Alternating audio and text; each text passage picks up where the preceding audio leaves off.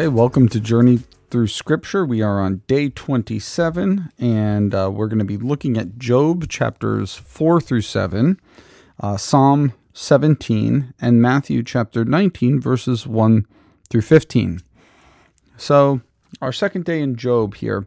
Uh, now, one thing I do want to uh, mention, uh, I forgot to say, uh, to, to to talk about this a little bit yesterday is uh, some of you may be wondering, well, why aren't we reading Exodus right now? Why does the reading plan put us to Job? And the answer to that is that it is very commonly believed that Job is an extremely early book, and that uh, uh, and there are various reasons why people think this. Uh, a simple reason, for example, would be that it, it, there doesn't seem to be an awareness of the law of Moses in it.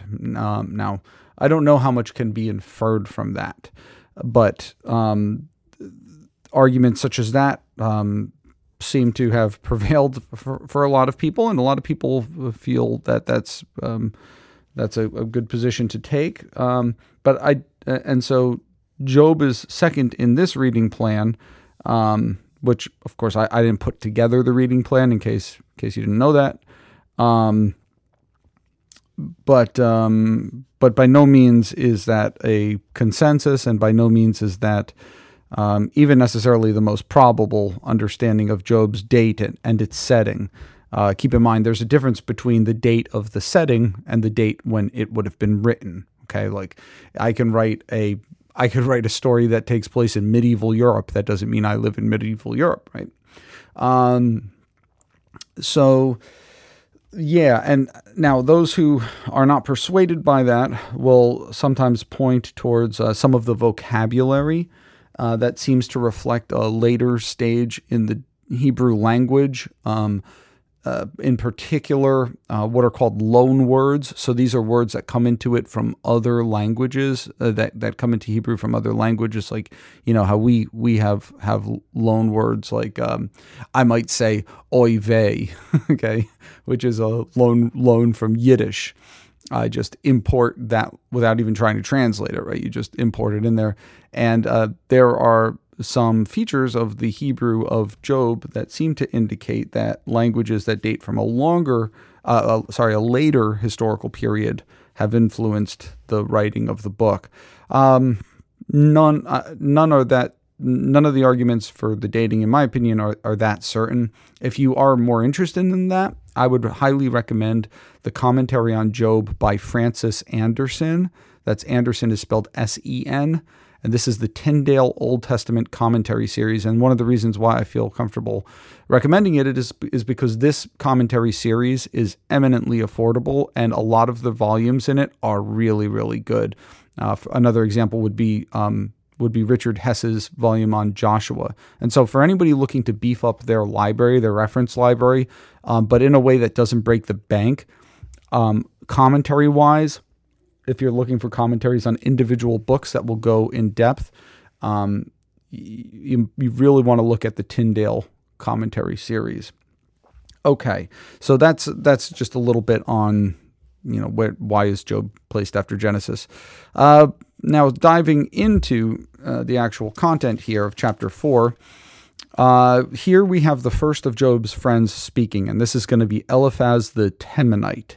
And um, I want to note for you that a, a helpful way to to to study Job uh, in your own reading is to try to track the argument, try to distill the essence of what they are saying and how each person is you know kind of putting their own spin on it maybe how they are responding to what comes before um, that's a very important thing to be able to do in Job. Otherwise, it just seems like random poetry for like 34 chapters, 35 chapters.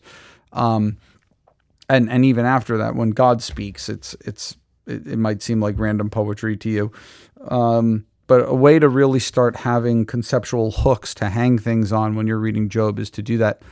Uh, the other thing that's a little bit difficult about Job, and we, we've kind of started to see this with Job's speech yesterday, and we'll, we'll, we'll continue to see it more and more, is that it's a bit of a confusing book to read because if you know the ending, you know that God steps in and basically rebukes Job and um, probably rebukes his friend, his friends also. Um, and so you're reading along and you're like, well, these are good points. Uh, I kind of think this. Yes, yes, yes. But then you're like, wait, am I not supposed to think that? Is is this telling me this isn't right? Um, and the answer isn't as simple as an easy yes or no. I, I, think each passage needs to be taken on its merits and needs to be integrated into broader theology. And we have to think about like what is going on in the book of Job and why are these things being said and and how what do they mean in, in light of the overall uh, say argument or dialogue of the book. Um, but you got to be a little that that be, that said, you have to be a little bit careful.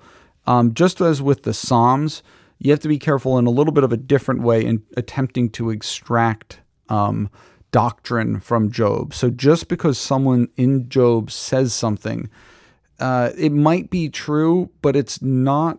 Job is not the most um, reliable source of statements that are should be taken as absolute truth. If I could, if I could say that, because there's the probability that, or the, at least the possibility that what is being said needs to be corrected and will be corrected later in the book. And so I'm always suspicious when I see someone trying to make a, a theological point or something. And then you ask, what is the textual evidence?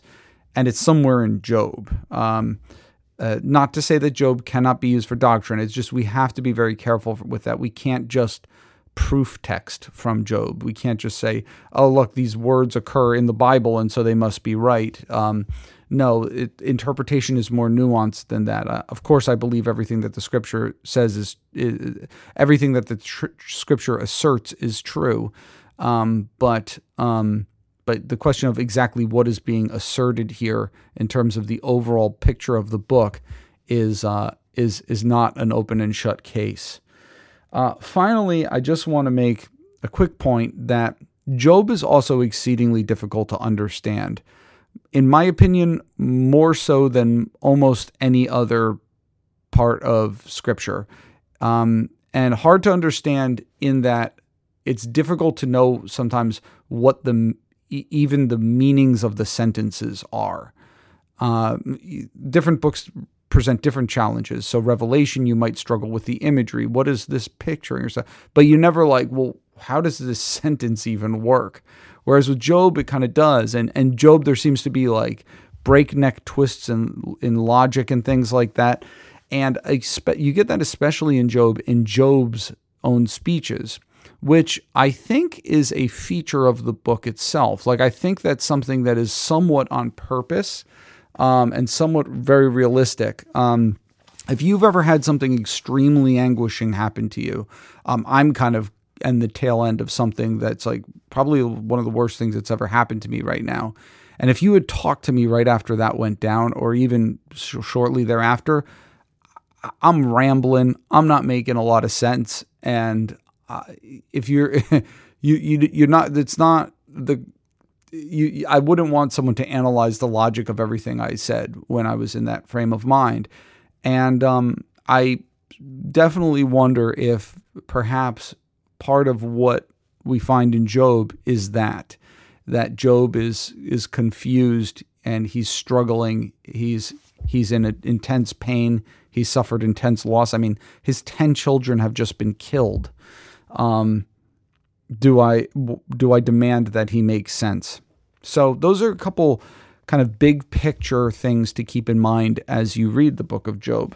Uh, but looking at chapters four through seven, uh, so this is Eliphaz's answer, his first answer to Job. And um, in the beginning of chapter four, the idea is basically like, look, Job, you've counseled others in suffering. You get that in verses three through four. But now you're somehow dismayed by your own. Now your the shoe is on the other foot now, okay? And you get that in verses one, verses five and six. Okay, you, you've counseled others and now you are suffering.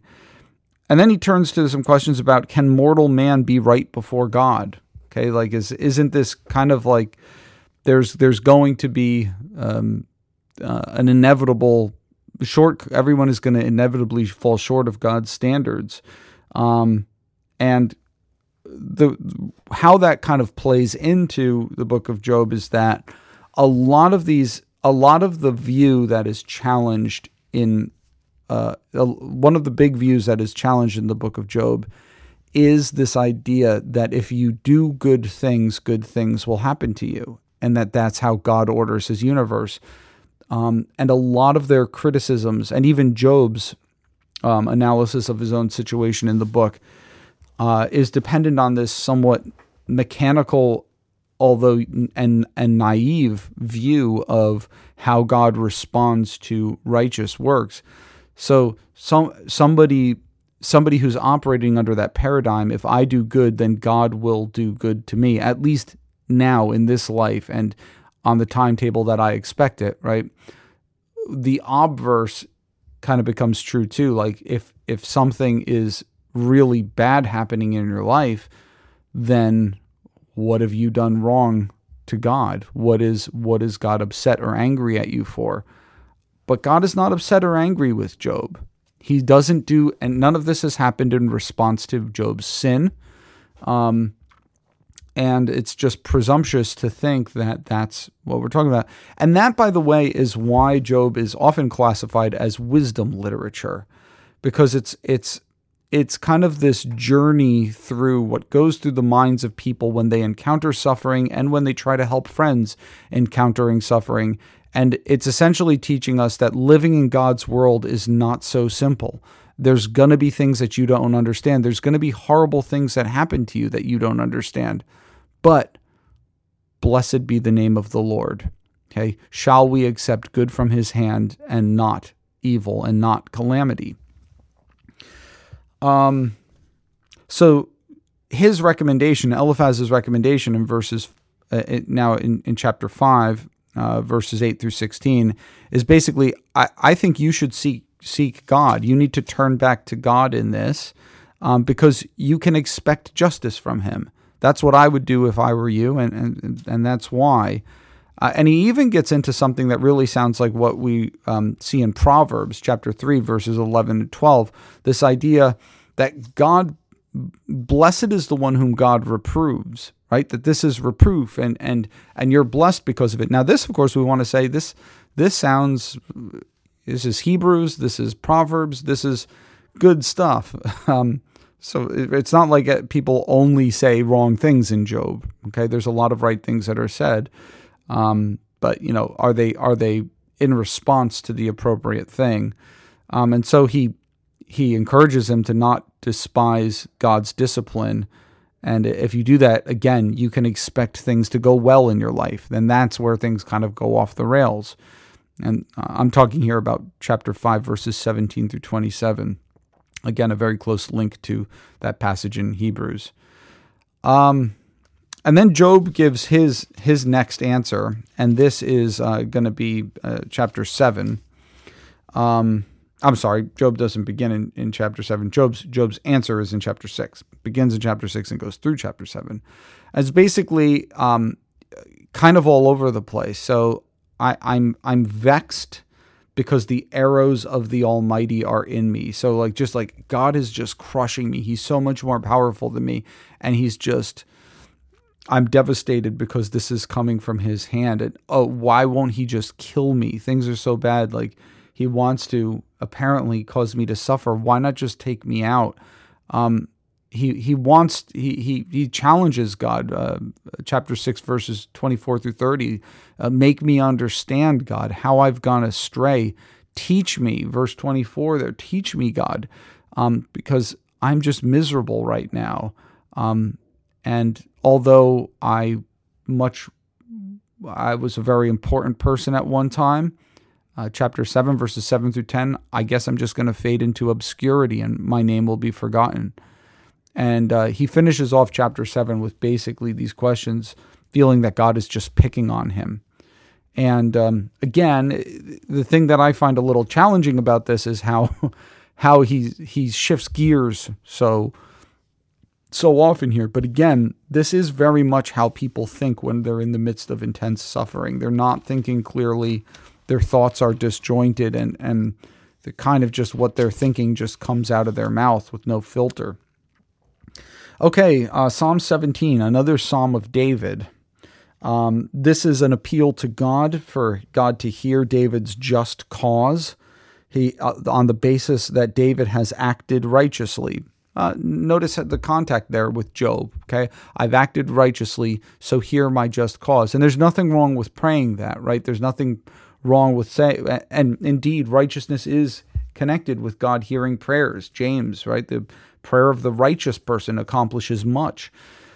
Um, but it's not. It's it's. We should never construe it as so mechanical that God has to respond if we've done good things, that he has to do what we want him to do and act in the ways that we think he should act uh, because he somehow owes us or, or we're on his page and, and God just is is waiting for us to do the right thing and then and then he'll he'll he'll give us what we want.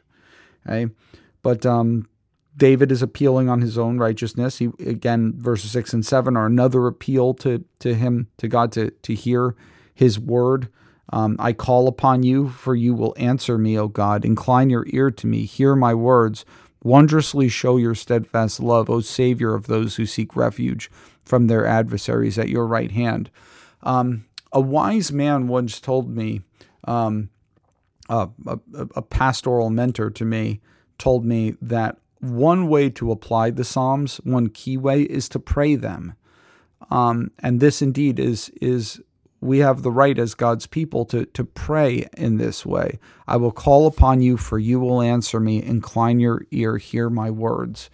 Um, integrating this kind of vocabulary into our prayer is a way of teaching ourselves, as a way of um, of realizing how David related to God in his prayers, and I want to pattern mine off of that. is is is an exercise that I think is very beneficial for many of us. Um, there's this is a prayer for protection from enemies. Um, and I love the end of Psalm 17, where in verses 13 through 14, the, the wicked are satisfied with what? What do the wicked, what what do they love? Um, they they they their portion is in this life, and so you fill their womb with treasure. They're satisfied with children. That's what you know. They're like I've. I, that's that's that's what I'm that's my goal. That's my end in life. Uh, and that so that they can leave their abundance to their infants, right? This is a person, these are people who are doing well in the eyes of this world, especially in the ancient world, right? Where that's kind of like the name in town. But David realizes that for the godly, there's an even higher calling than that. And he says, As for me, I shall behold your face in righteousness. When I awake, I shall be satisfied with your likeness.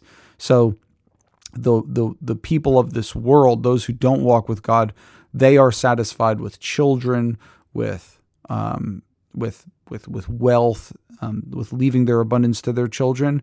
What is David satisfied with? The likeness of God, knowing God. There is indeed a higher calling than building a family, and that is knowing Jesus and and the Father who sent him through the Spirit. Okay, let's go to Matthew chapter 19. Matthew chapter 19. Um, and we're in the first 15 verses of this chapter.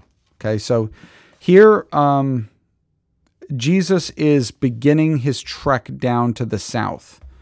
And I think I mentioned this on a previous day, but one thing to keep in mind here is that Judaism throughout Palestine was not just one thing. It wasn't homogenous. There were different flavors of Judaism depending on where you were. And so Jesus is up in Galilee. That's about that's about as far north as you can go in Jewish territory in in the in um, you know this this region that is dominated by Jewish people that is has, has historically been there. This is about as far as you can get from Jerusalem, from the city. And Jesus is in these villages, he's in these podunk little towns, many of which we wouldn't even really know of if not for the gospel. A, a, lot of them have been found archaeologically, but they would be of no consequence really if they didn't play into Jesus's story. And um, and and so you can imagine what the urban religious establishment thought of the quality of religion that came out of the area where Jesus is from. And when people would, when the Jews would make pilgrimages to Jerusalem, it'd be very obvious who was in the in crowd and who was not, who was um, in line with the Pharisees and the scribes and the Sadducees, and who were kind of like the ignorant country bumpkins. And you, they even had different accents. Recall that when Peter has deny is denying Jesus and in his trial, um, he's almost he's he's he's made by his accent, right? The the young girl real recognizes, says, "Hey, aren't you one of his him?" His and he's like, "No, I'm not." And they're like, "Yeah, you're a Galilean. I can hear it in the way you talk." So you even got to think like Jesus and his companions had this drawl to them. Uh, you know this this non-urban. You could tell where these guys were from, and the closer he moves to Jerusalem, the more impending danger there is for him. Okay, because he started to make these predictions. I'm going to go to Jerusalem and I'm going to be handed over to the Gentiles. I'm the Son of Man is going to be crucified and on the third day is going to be raised. And if you're reading this for the first time and you just don't know the Jesus story, then it's just this this impending doom like what's going to happen to Jesus? What's what's going to happen in Jerusalem. And so he's on his way there and he encounters um, Pharisees. Uh, I've spoken about who the Pharisees were, this, this lay movement, very concerned with purity. And they come to him wanting to him to chime in on a classic debate within Judaism on um, on the issue of divorce. And they come to him and say, "Is it lawful to divorce one's wife at any for any cause?" And now at that, we could probably you can just continue in Matthew without really thinking anything big Old Testament and, and get a good grasp of what Jesus is saying here. Um, but uh, if you want to go a little bit into the background here, um, they are referring to something that is said in Deuter- at the beginning of Deuteronomy chapter 24, which is a law about divorce that involves a man sending um, his divorced wife with a certificate for divorce, right? She needs to be able to prove that she's no longer married if she ever wants the prospect of being able to be accepted into another man's home.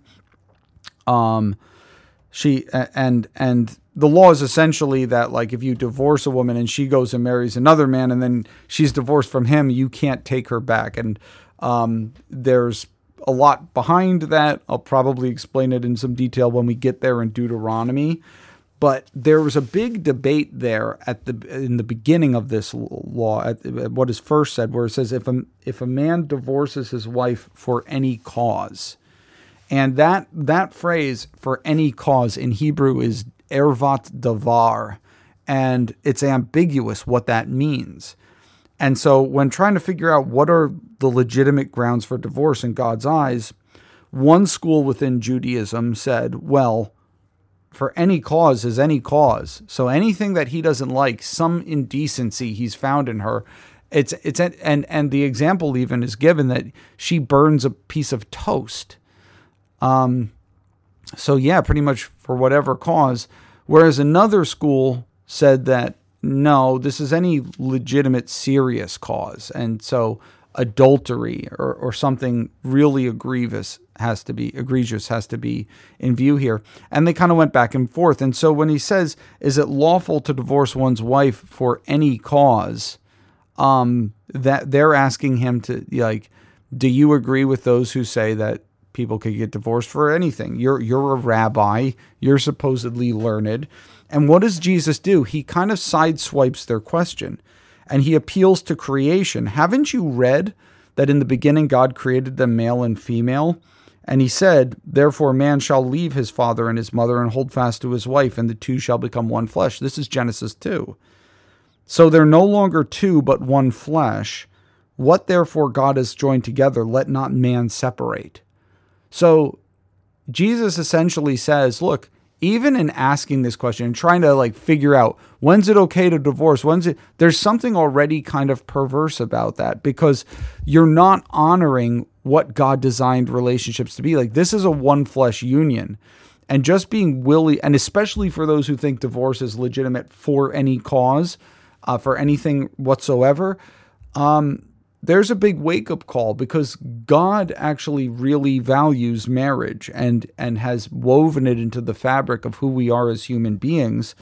And um, when people are married, they become one flesh, and it, this is an act of God. And you're just going to try to find some legal loopholes to to allow people to to to destroy that. I don't think so. Um, so it's interesting how Jesus really gets to the heart of the issue here. But then, and they come back. Why then did Moses command one to give a certificate of divorce and to send her away? Now, here is a big interpretive misstep that they are making, and Jesus kind of calls them out for it. Um, so the the wording of the law in Deuteronomy 26, okay, is when a man takes a wife and marries her, if then she finds no favor in his eyes because he has found some indecency, there's the ervat devar, in her, and he writes her a certificate of divorce and puts it in her hand and sends her out of his house, and she departs and goes and becomes another man's, and, and, and, and, and, then verse 4 then her former husband dot dot dot. So this is an if then law right? And the certificate of divorce right? If a man find divorces his wife and writes her a significant certificate of divorce, that's in the if part of it. That's not a command. That's just simply saying in this circumstance. It's like if a man beats his slave, right? It's not saying God's commanding you to beat your slave. No, he's saying and, and notice how Jesus handles it. He says it's because of your hardness of heart that Moses allowed this in the first place. So like he's this is a command governing people who have hard hearts and are acting like jerks and is just saying like it's not commenting the fact that something's in the if part of this law doesn't mean that this is a commandment. Um, and now certainly i think jesus would not disagree with the idea of writing a certificate of divorce in in the view of the divorcing but the thing in view of like let's say a, a legitimate divorce in god's eyes. Um, but it's um, treating it as if it's a commandment that that that uh, that's that's a problem uh, because of how they're using it, uh, how how they're using that in their their arguments in favor of divorce. Okay, um, and so he says, but because your hardness of heart, Moses allowed you to divorce your wife. Um, but from the beginning, it was not so. Again, back to Genesis. From the beginning, marriage is not uh, something that should be easily disregarded or discounted. And I say to you, whoever divorces his wife except for sexual immorality and marries another commits adultery. So the idea here is I think the key is here he commits adultery, right? Which indicates that the first marriage, if it's not if it's if the divorce happens for a reason that is illegitimate in God's eyes, they're still married. If there's no legitimate grounds for divorce, they're still still married. That's why taking another wife after after a an unbiblical divorce is considered by Jesus to be adultery.